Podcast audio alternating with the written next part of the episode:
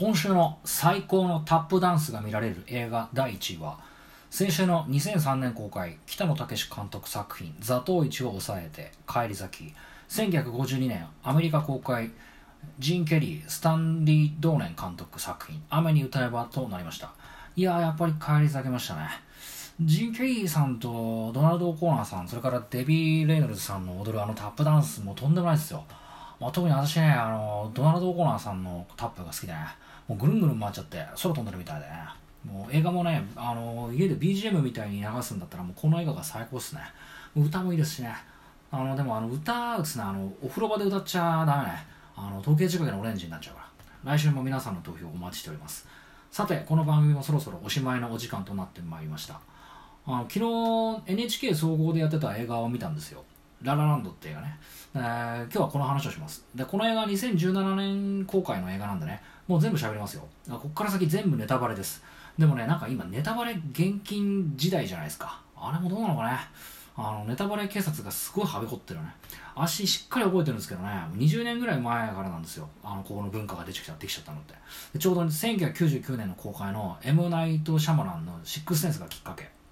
これがね絶対ネタバレするなんて当時言われてましてね。ねあのまずねあのシックスセンスって映画もさもう映画のオチは言わないですけどね。もうどうなんでしょうね。シックスセンスってオチ分かってから見直しましたかね。ネタネタバレ禁止って大声で言っててびっくりしたからもう一回その映画見る人ってほとんどいないと思うんですよね。大体ねラストのオチが分かっちゃって面白さが反映しちゃう映画なんかねもともと映画自体に力がないんですよ。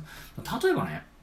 落語とかね、あのー、あとは昨日ちょうど録画したの見てましたけど、中心柄とかね、まあそういうオチが分かっちゃってる、酒が全部分かっちゃってるじゃないですか。もうそれでも面白いんですよ、面白いのは。本当に力のあるストーリーっていうのはそういうもんですよ。逆に言うとね、例えば1974年公開のジョージ・ロイヒル監督、あのポール・ニューマンとロバート・レッドフォード、それからロバート・ショーンのあの主演してたあの大傑作スティングですけどね。あの詐欺師の映画ですけど。あれこそネタバレ厳禁映画の金字塔ですけどね。もうあの映画の初回の鑑賞ほどですね最高の体験はないですよ。もう一回あの初回の体験をもらえるって言うならもう本当いくら出しても買いたいぐらいですよね。あのでもあの映画の2回目以降のですねあの鑑賞ねどうなってるか分かってても、ね、見るじゃないですか。もう逆にあのラストが待ってることが分かっててもねあの楽しみにワクワクしちゃうんですよねでもそういうものはねまたいい映画ってことなんですよ。まああの本当に本当にネタバレにうるさい時代になりましたよ。まあ、これはまああの SNS の普及でしょうな。あのまあ、本当にネタバレしちゃいけないのはスティングとあとジョーフぐらいですかね。あの逆にねオチが分かってる方がね面白いパターンもあるんですよあの例えばですねあの「ダークナイト」っていう映画ご覧になってる人多いと思うんですけどねで腕利きの弁護士さんが出てきましてあのコインを投げるコイントスやるんですね序盤ででバットマン詳しい人はねあこいつ恋投げたって思うわけですよ。えってことはこの人さってこの弁護士がどうやってあれになっていくのかっていうのをねドキドキしながら見るんですよ。人生はね先が見えたら面白くないとか言う人もいるんですけどね。先に何が待ってるか分かるから楽しいってこともたくさんあるんですよね。例えばですね、あのー、大河ドラマにね坂本龍馬がとかあとは織田信長が出てきたらまあ明智光秀でもいいですけどね。どうなるか分かるじゃないですか。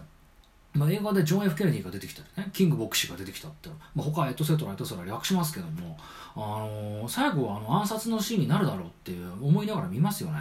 で先が分かってるってことはね別に悪い影響を与えないんですよ。むしろ子供なんかあのストーリーの分かってる絵本を何回も読むでしょ。もう知られたらつまんなくなるってのは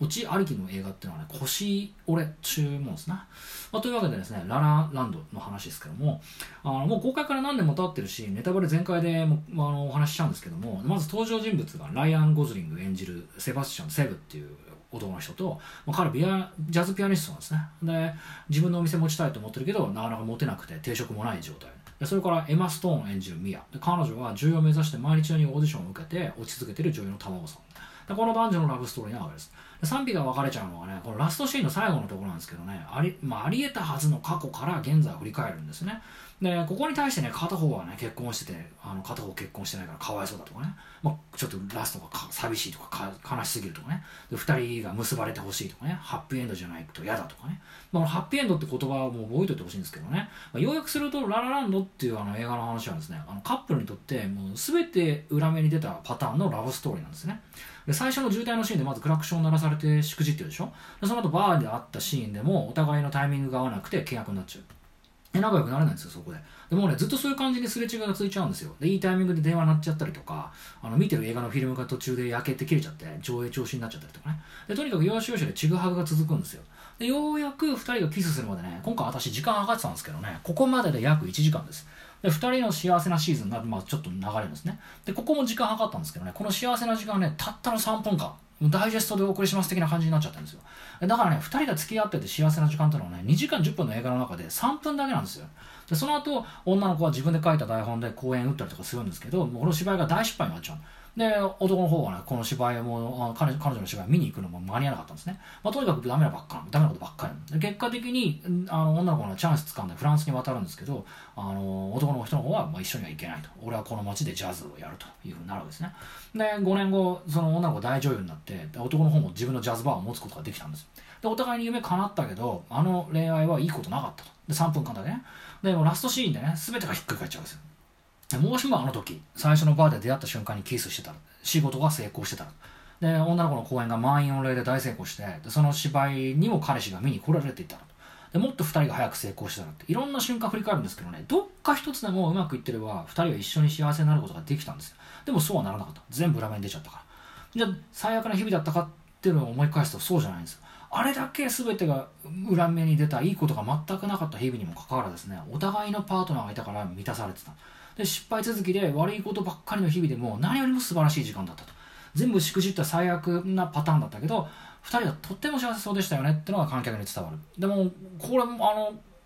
どっちかというと僕はハッピーエンドの映画だと思うんですよこれはもう。あんだけ全部悪いことがあったのにこんなに幸せそうだったってこれハッピーエンド映画ないでしょこれだ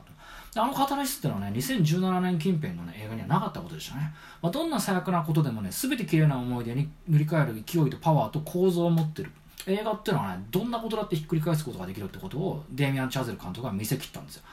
映画はね創作物なんでストーリーラインも事実と異なっていいわけですよ。でニューヨークのニューヨークにね自由の女神が立ってなくたっていいわけです、まあ、誰もが知ってる事実をね映画の中で覆してもいいです。逆にさっき言ったネタバレと真逆ですけどねあの逆に覆すことが快感なんだってことをねララランドが証明しようとしたんですよ。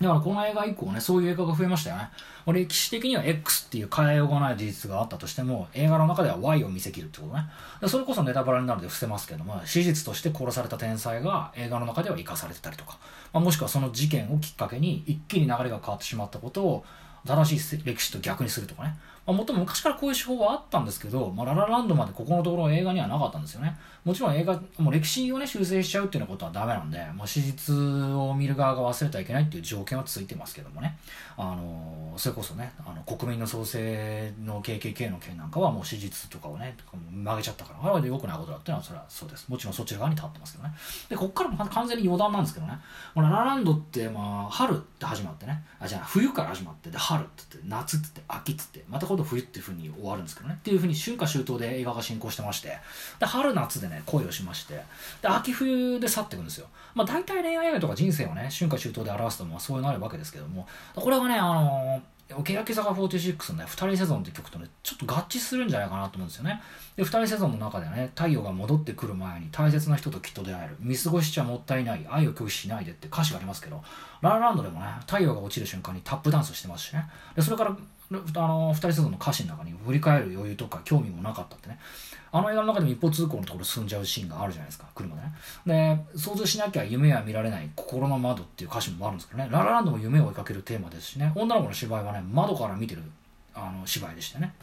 でバカな話をしてるのはね私も分かってますけどね。で一応ですね調べたんですよ。そしたら、あのー、ケ坂46の二人セゾンのリリースがですね、2016年の11月30日。で、ララランドがベネチア国際映画祭で上映されたのが2016年8月31日なんですよ。だからね、もう2人セゾンを作詞した人がこの映画のプレミアムに行ってる可能性もね、まあ、ゼロではないですからね。もう、あの、映画なんかね、あの、映画の話なんかも自分の思ったことを言い、何でもかんでも言えばいいんで、何でも悪いっちゃあれなんでね。まあ、というわけで今回はここまでです。最後に明日のロシアのお天気です。地名、天候、予想最高気温、予想最低気温の順番にお伝えします。ウラジオストック晴れマイナス9度マイナス17度サンクトペテルブルグ曇りマイナス1度マイナス6度ハワロフスク晴れマイナス19度マイナス24度モスクワ曇り時々雪2度マイナス1度です。番組では皆さんのお便りをお待ちしております。ここまでのご視聴ありがとうございました。